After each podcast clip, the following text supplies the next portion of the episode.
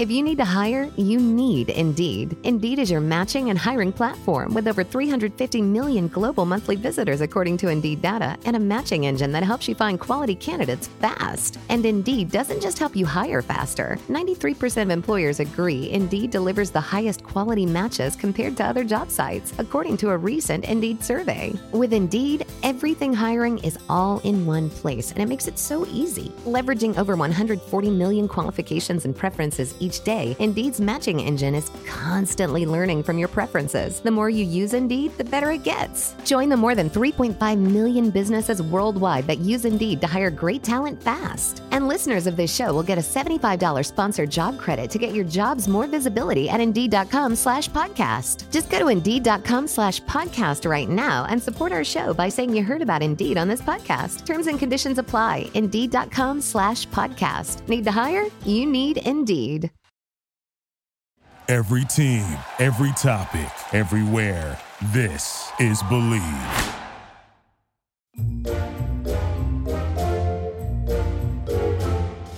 Hollywood's biggest night of the year, the Oscars, is right around the corner, and no one gives a rat's ass. So this week we'll do a deep dive on the award show you're going to skip, honoring the movies you never heard of. It's What Am I Doing Here? Oscars 2023. She drags me everywhere, man. Sometimes by the hair, man. Forgot my underwear, man. This just isn't fair, man. I don't want to go there, man. What am I doing here? I wrote a real flop of a movie called My Life in Ruins. This stinker cost $17 million and only earned nine. The director never made another film. Neither did I, for that matter. And yet, my career killing turkey made more money than five of the pictures nominated for Best Film of the Year. It beat five movies. There only used to be five movies nominated. This year, they nominated 10. Did you see 10 great films this year?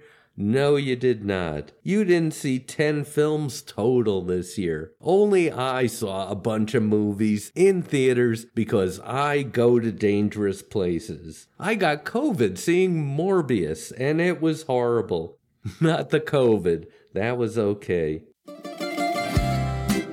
So, what are the five movies that made less money in 2022 than My Life in Ruins made 16 years ago? Well, there's Tar, the best reviewed film of the year, and The Banshees of Inisherin. This didn't make a dime, even though it appealed to two quadrants fans of Banshees and people from Inisherin. Another nominee with a terrible title Triangle of Sadness, a name that promises both misery and math.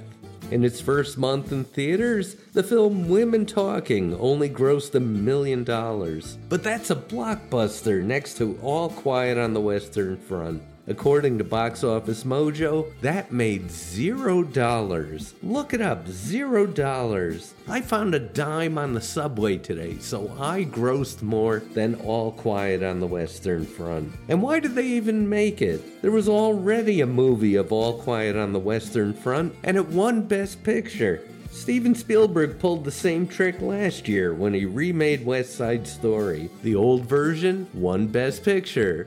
Spielberg's version lost $100 million. He has an Oscar nominated film this year called The Fabelmans. That made about the same amount of money as My Life in Ruins, and he's Spielberg. At least he used to be. Now I know you're thinking, Mike, there's more to movies than how much money they make. Don't use that funny voice with me. I know that. It's just that Oscar nominated movies used to be films people saw, films they loved, with big unforgettable scene like Ben Hur's chariot race, the burning of Atlanta, the sinking of the Titanic. What was the most memorable thing in Nomadland? Frances McDormand in a trailer on the toilet having diarrhea. And that was last year's best picture. Except it wasn't. That one two years ago. You can't even remember last year's winner. It was Power of the Dog. Except it wasn't. Last year's winner was Coda. Coda? What the hell is Coda? And what's the point of the Oscars if we don't know the films competing? We might as well be rooting for the Nobel Prize in Physics. And the winner is Anton Zeilinger for Experiments with Entangled Photons Establishing the Violation of Bell Inequalities. Yes, I had him in the pool. Now, unlike last year, there's some actual hits nominated for Best Picture. Let's start with Avatar The Way of Water. My buddy Matt Klickstein said, The Way of Water is streaming, and that's the only way I'm going to watch this movie. And that's the only good joke in this podcast, and I didn't write it. To date, Avatar 2 has made $2.3 billion, and I have yet to meet one person who loved it. They just went. It was like a COVID booster.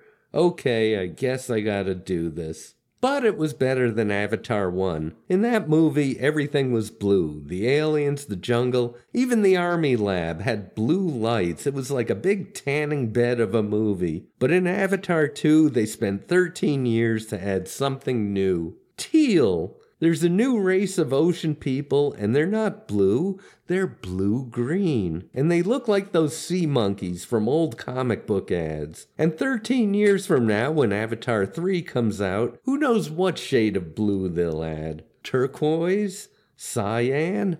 My money's on cornflower. But Avatar is not the longest we waited for a sequel no one asked for. That record goes to Top Gun Maverick. The first one came out 36 years ago, and it wasn't nominated for Best Picture. So, why is this one? Well, it's one of those movies where they got everyone back from the original.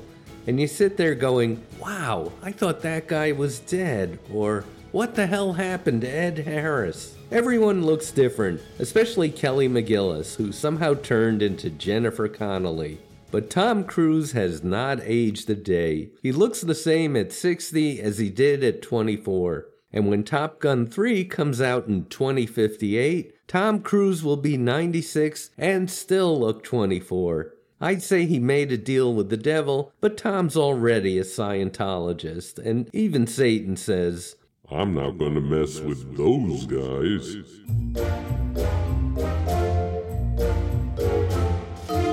Up after the break, the movie that's bound to win Best Picture.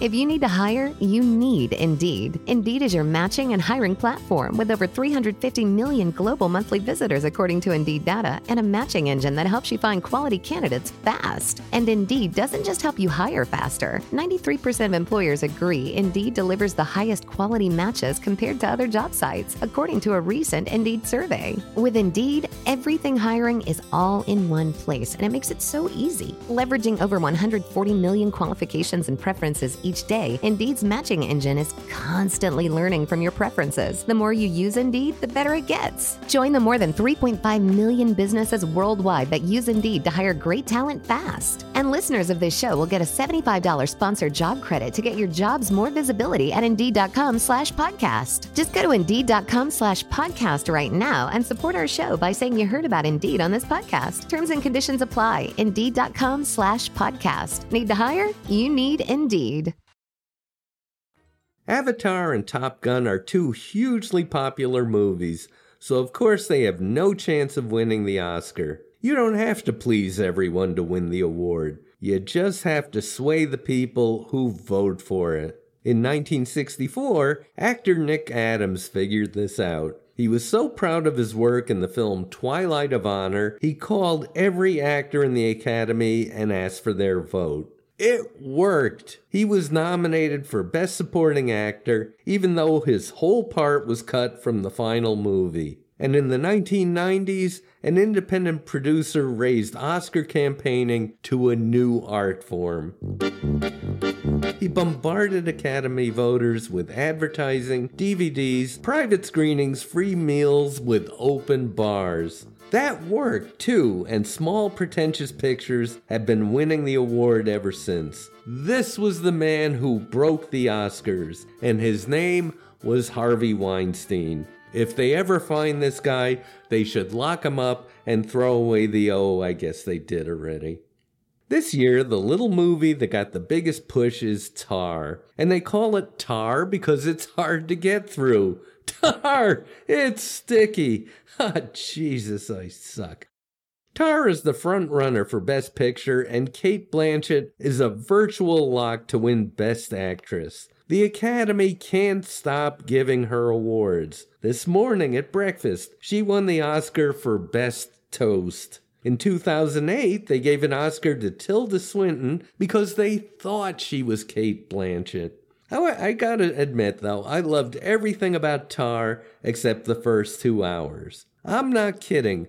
The movie starts with the dullest 15 minutes in film history. You see Tar, a fictional windbag, being interviewed by Adam Gopnik, a real life windbag. But in the next scene, Tar loses her cool and says something politically incorrect. You think, whoa, the plot's about to kick in. And it does. 95 minutes later. Seriously, nothing happens for the next hour and a half. If you're at a multiplex, sneak out of Tar and sneak into Megan. You can see that whole movie and get back to Tar without missing a thing. So, why do critics love Tar? Because it's about art and the art of making art. Even her name, Tar, is an anagram for art. Not that that's a real name. No one's named Tar. They just didn't want to call the movie Rat. Speaking of names no one has, let's talk about the Fabelmans. There are 350 million people in America, and only seven of them are named Fabelman. I looked this up. There are more Fabelmans in the movie The Fabelmans than in the entire United States of America. So, why are they called the Fabelmans? Because it's about a guy who tells stories. A fable man. Whoa, this is the level of wordplay you get in movies these days. People used to be smarterer. In 1999, there was a movie called October Sky, and it was based on a book called Rocket Boys. Rocket Boys is an anagram of October Sky, and I'm the guy who figured that out. That got me in the newspapers. In North Carolina, but still. The Fabelmans is just the Steven Spielberg story, written and directed by Steven Spielberg, a Steven Spielberg production.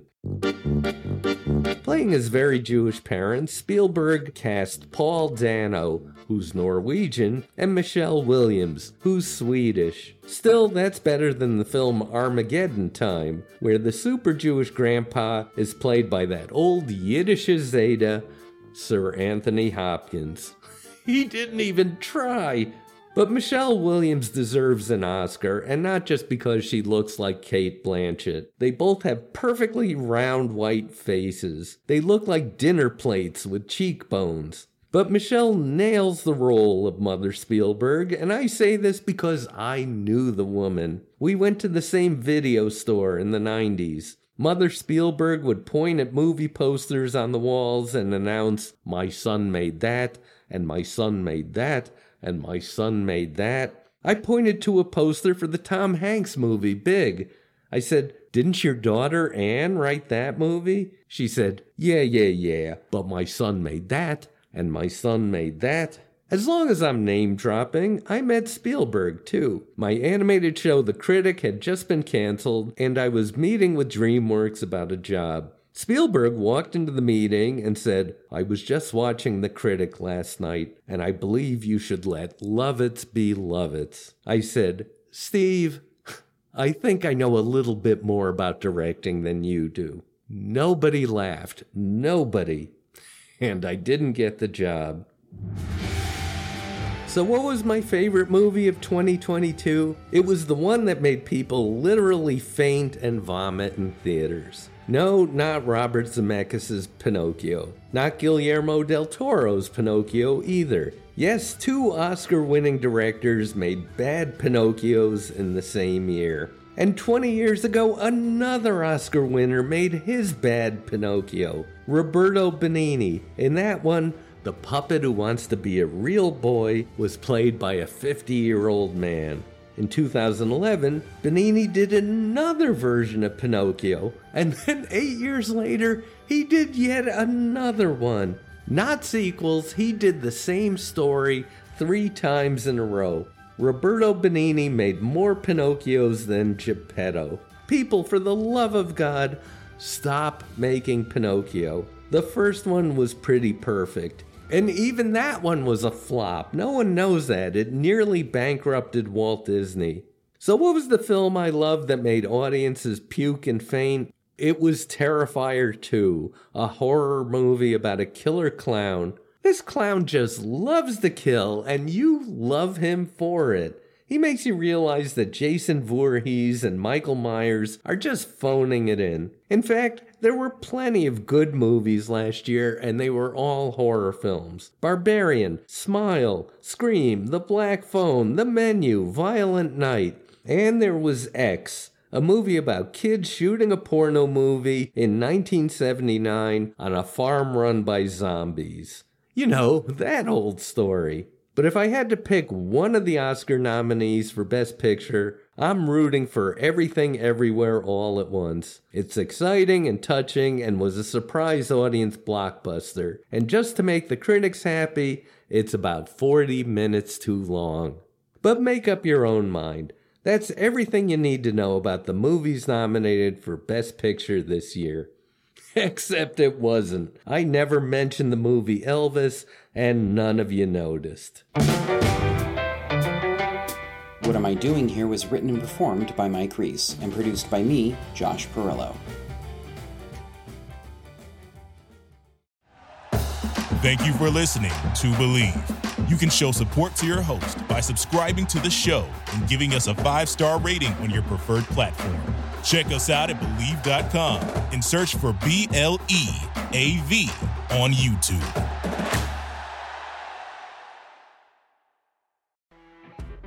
You know, when you're listening to a true crime story that has an unbelievable plot twist that makes you stop in your tracks? That's what our podcast, People Are the Worst, brings you with each episode. I'm Rachel. And I'm Rebecca. We're identical twins who love true crime cases that make you say, didn't see that coming, and we hate the people responsible for them. Listen to People Are the Worst now on Apple, Spotify, or wherever you get your podcasts.